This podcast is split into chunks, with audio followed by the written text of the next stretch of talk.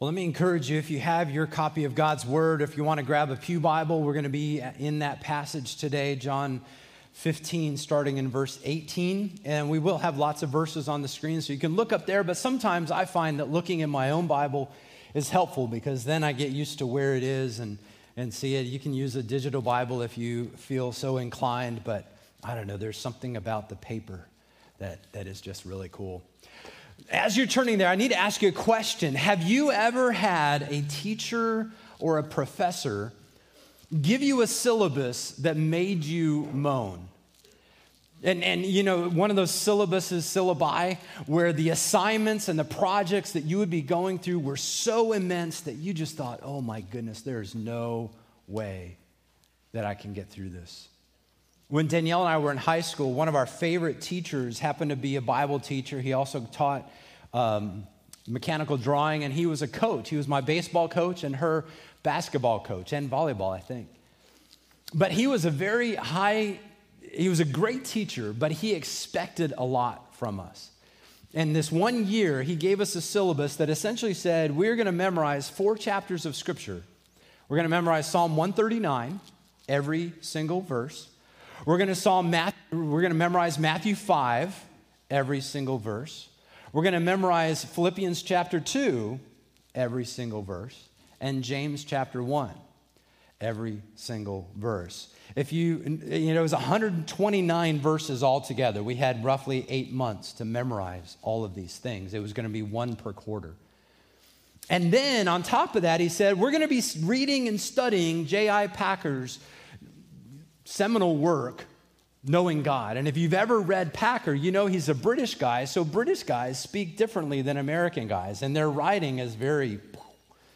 And it was a daunting task. And then in addition to that, there were quizzes and tests and papers and all the like, and we were just like, oh, will we ever get through this year? And yet, our initial woes were unfounded. We pressed through and got it all accomplished. And I wished I still had some of those verses in my active memory, the way that Jim has so many passages of scripture in his active memory. But we made it through. And even though it seemed daunting at the beginning, we were able to get through. And on the other side, there was a reward that was more than just good grades. But I bring that up because of what we are studying today here in the book of John. You see, we are right on the heels of Jesus telling his disciples again, you are to love one another.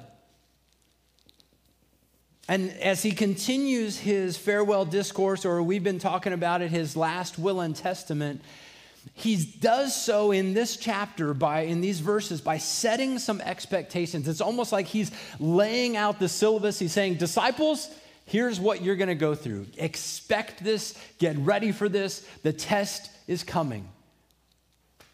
Be on your guard and so, as we look at this, we're going to see four things that Jesus calls us to expect. So, if you want to take notes, you can follow along there. You can fill in blanks or doodle or however you'd like to do this. But the first thing that Jesus tells his disciples to expect is hatred because of him. Hatred because of Jesus. Now, in the politically charged environment in which we live, there are lots of people who are harping on hatred and fear mongering. They're using inflammatory language to pit one political party against another political party, and they're using threats and causing people fear and all sorts of things like that. And that is not what Jesus is getting at. He's not talking politics, he's talking about hatred that we will receive because of him. You see, it's not our political views or our moral convictions. He is referring to what happens because of him. Look in verse 18. He says, If the world hates you, know that it ha- has hated me before it hated you. In the midweek, I, I wrote that little note and I encourage you to kind of look and analyze well, what is Jesus doing here? And what he does is he makes six if then statements. If this is true, then this will be true also. If this, then this. If this, then this. And he uses that as a means of helping us understand that we're kind of not alone in this. And this is the first of those. If the world hates you, know that it has hated me before it hated you. See, the, he's helping us get used to the fact that the hatred, the rejection, and ultimately persecution that they, and I think us, will receive from the world is not because of who we are. Notice he says they will, that we will be hated because they hated him. We saw this very early on in John chapter 1, verse 11. John writes, He, meaning Jesus, came to his own, and his own people did not receive him. They rejected him right from the outset.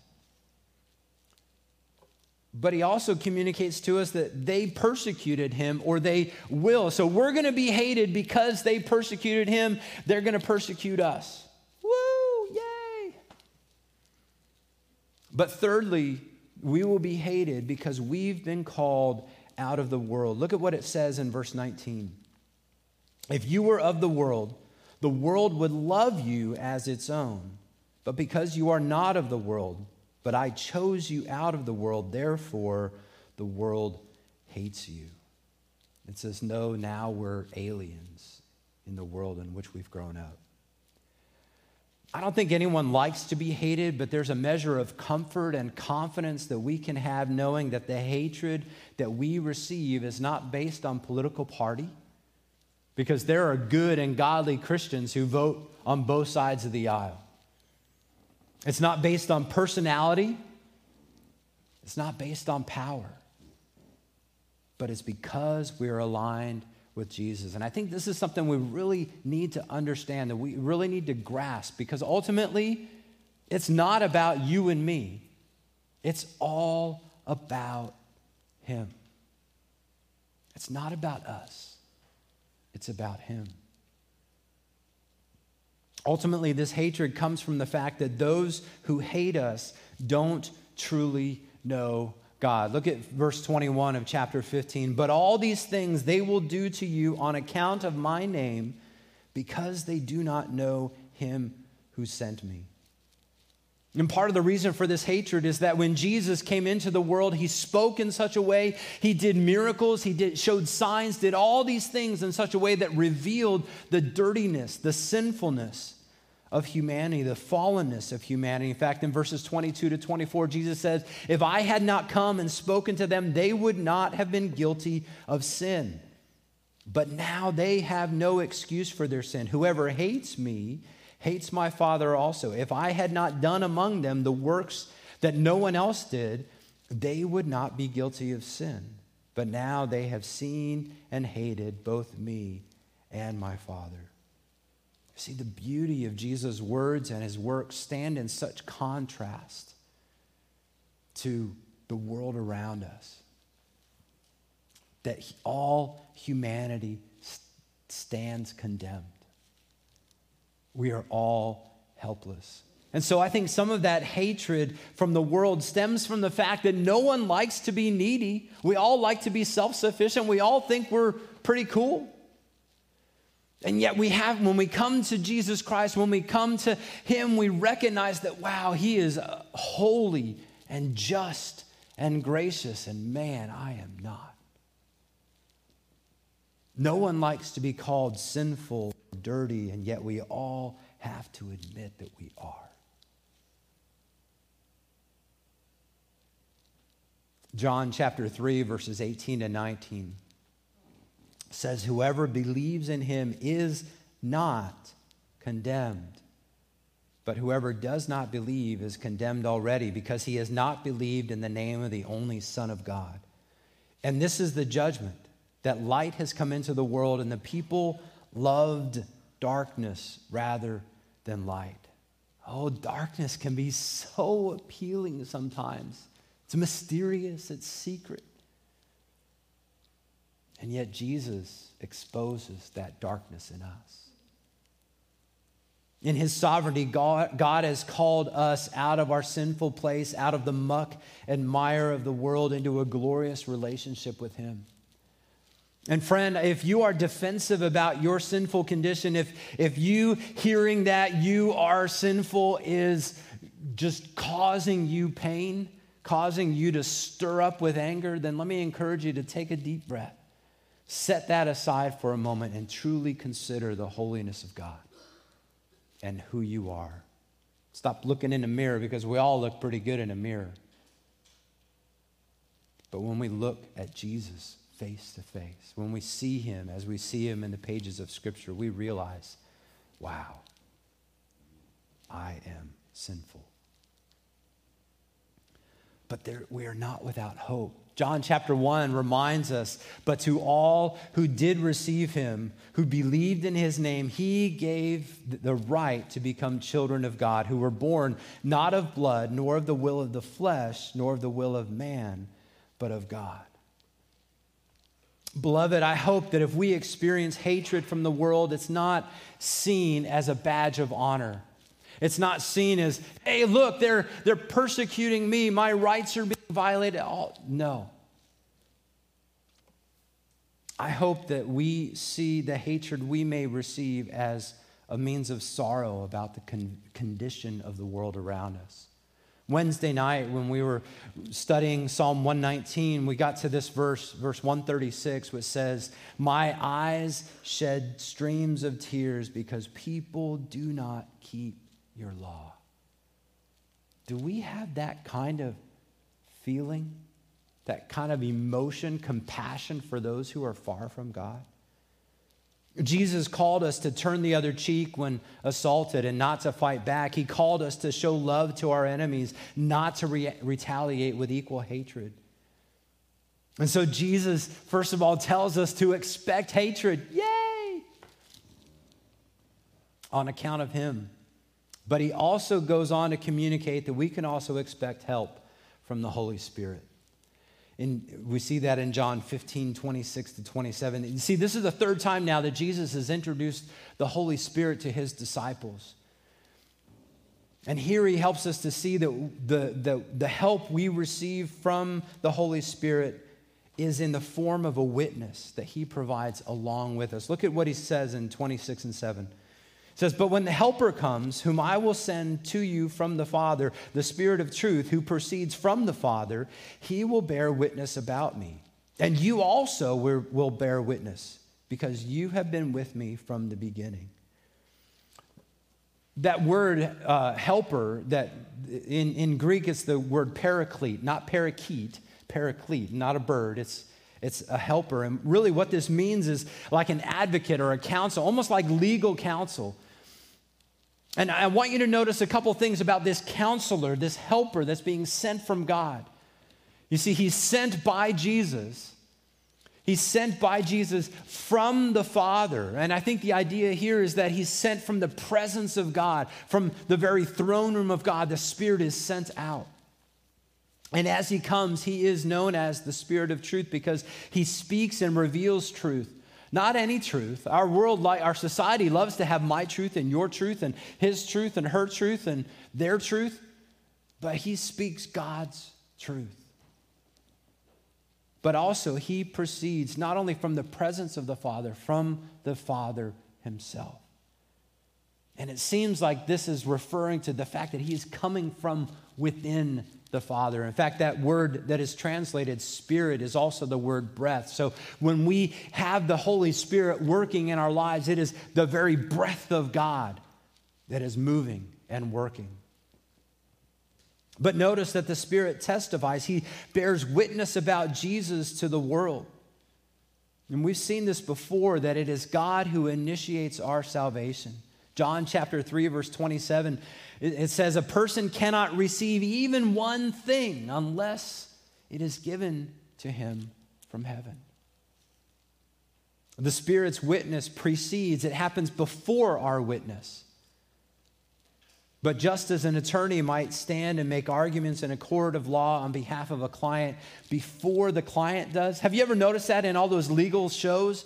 right? The client typically doesn't stand up and say, Yes, I'm gonna, I'm gonna do this. Normally, it's the, the attorney who's coming up and he's gonna present the framework. He's gonna talk about why the client is either guilty or innocent or or he's going to advocate it. He's helping the judge or the jury frame this. And that's what the Holy Spirit does. And we're going to see this a little bit more next week. But he's going before, helping those around us to understand that there is, that God is who he says he is.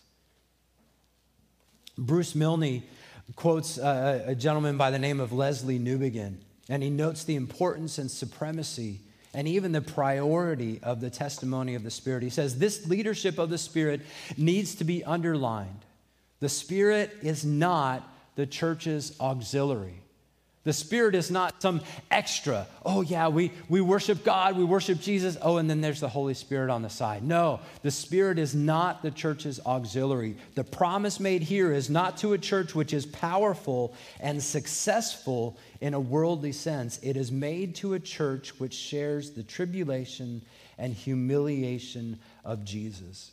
The tribulation which arises from faithfulness to the truth in a world which is dominated by the lie the promise is that exactly in this tribulation and humiliation, the mighty Spirit of God will bear his own witness to the crucified Jesus as Lord and giver of life.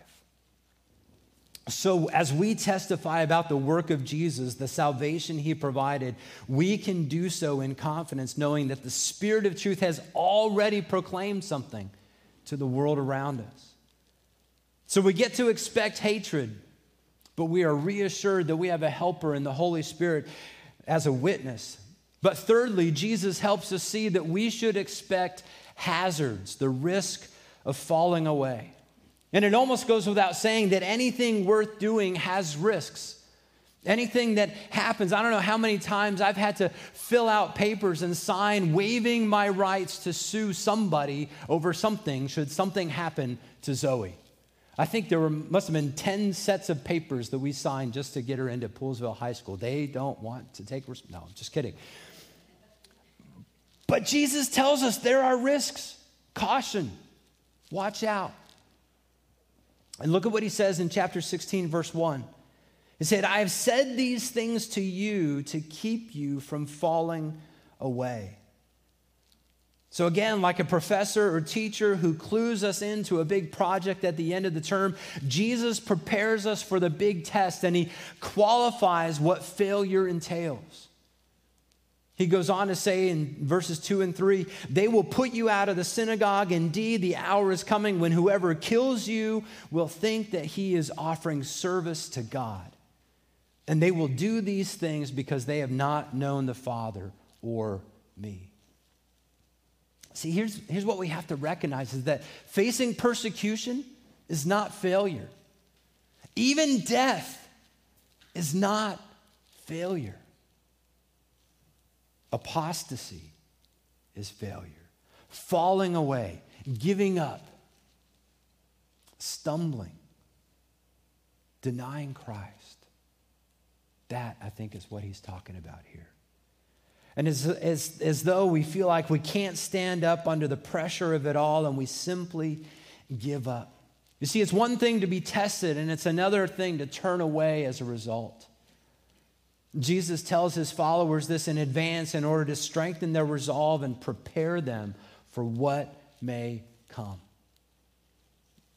In his book, Evangelism as Exiles, which we have a, a copy or two out in the book nook, the author, Elliot Clark, shares a story that um, he encountered, that their family encountered on the mission field.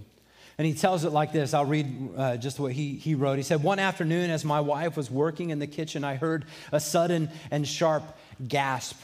Then, without, without hesitation, she cried out for me to come, and I immediately hurried to her side, assuming that she was hurt. But there, from our kitchen's window, I found her staring to the opposite hill between our home and the village. I followed her sightline to the silhouette of our 11 year old son. Standing on a mound of dirt more than a 100 yards away, across from him was a group of boys, a village troop we both easily recognized, a gang known by the kids in our neighborhood as the Rough Uncles. And as we squinted into the distance, our eyes locked onto the boy closest to our son, and from his body language, we could sense that this was a confrontation.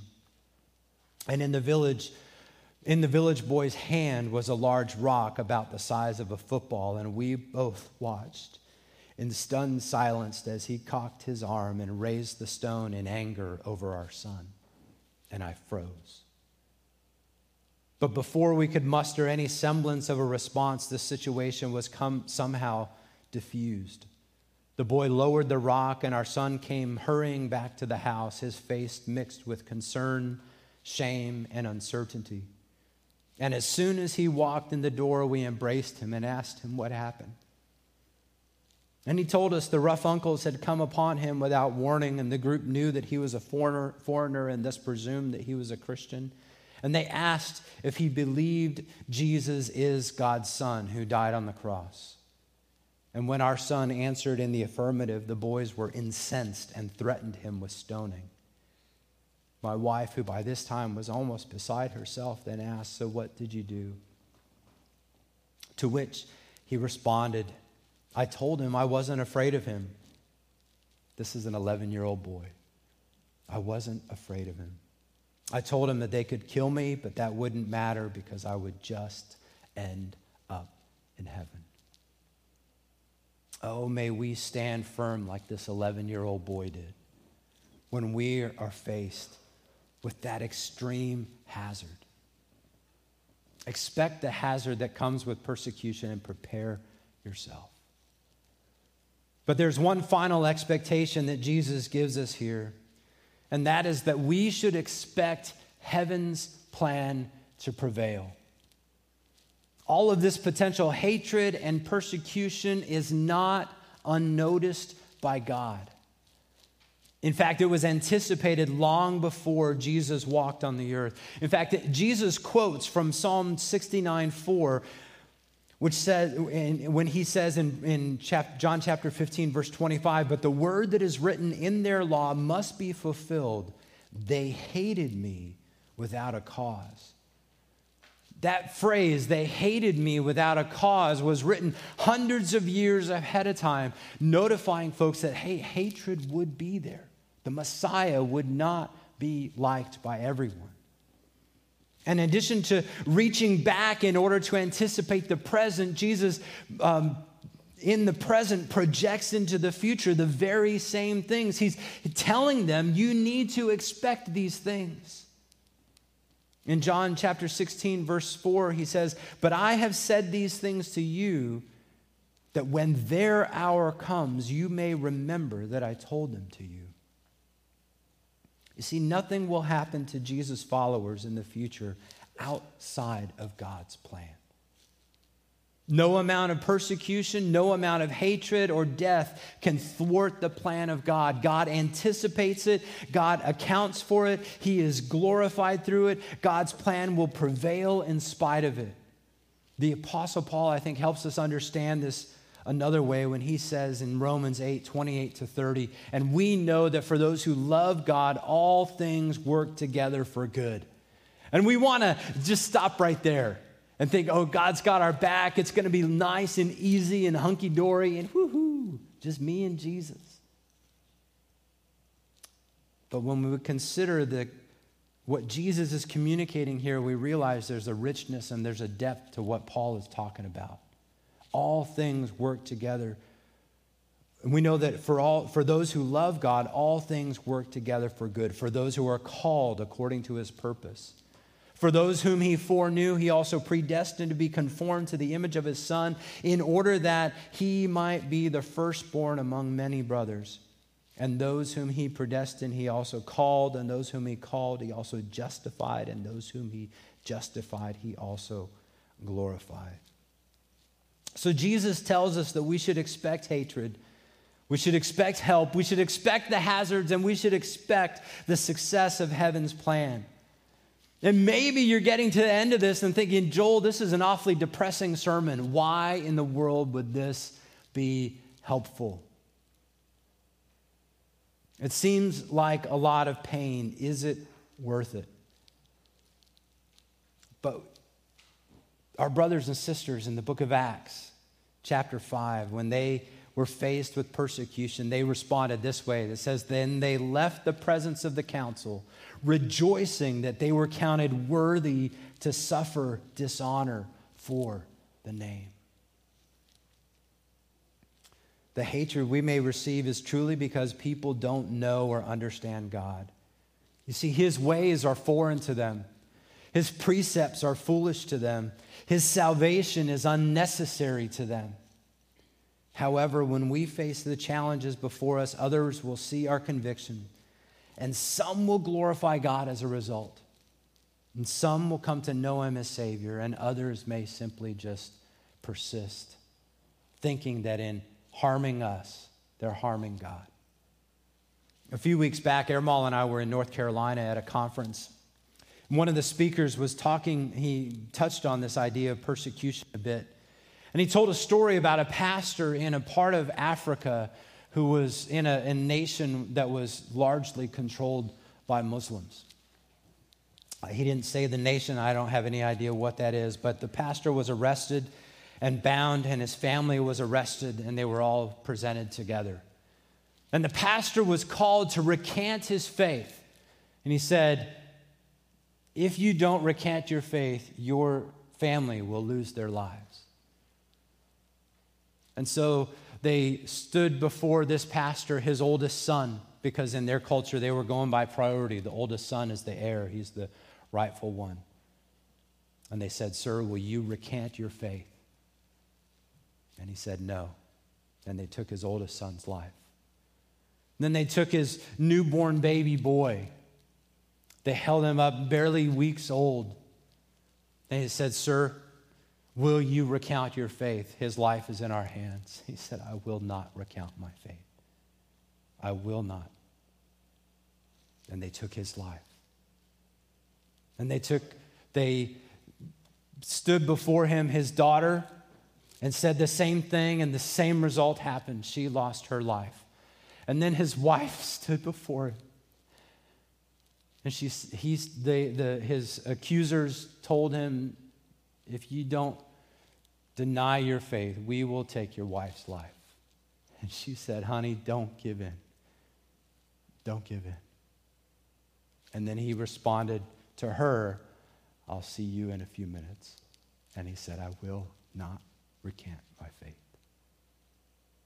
So now that his whole family is dead, his accusers stand before him and said, basically, what do you have to live for? There's nothing left for you here. And he replied, You've taken everybody, and they are where I want to be. Jesus Christ is my Lord. I will stand firm in this. And they took his life, and he was reunited in glory with his family.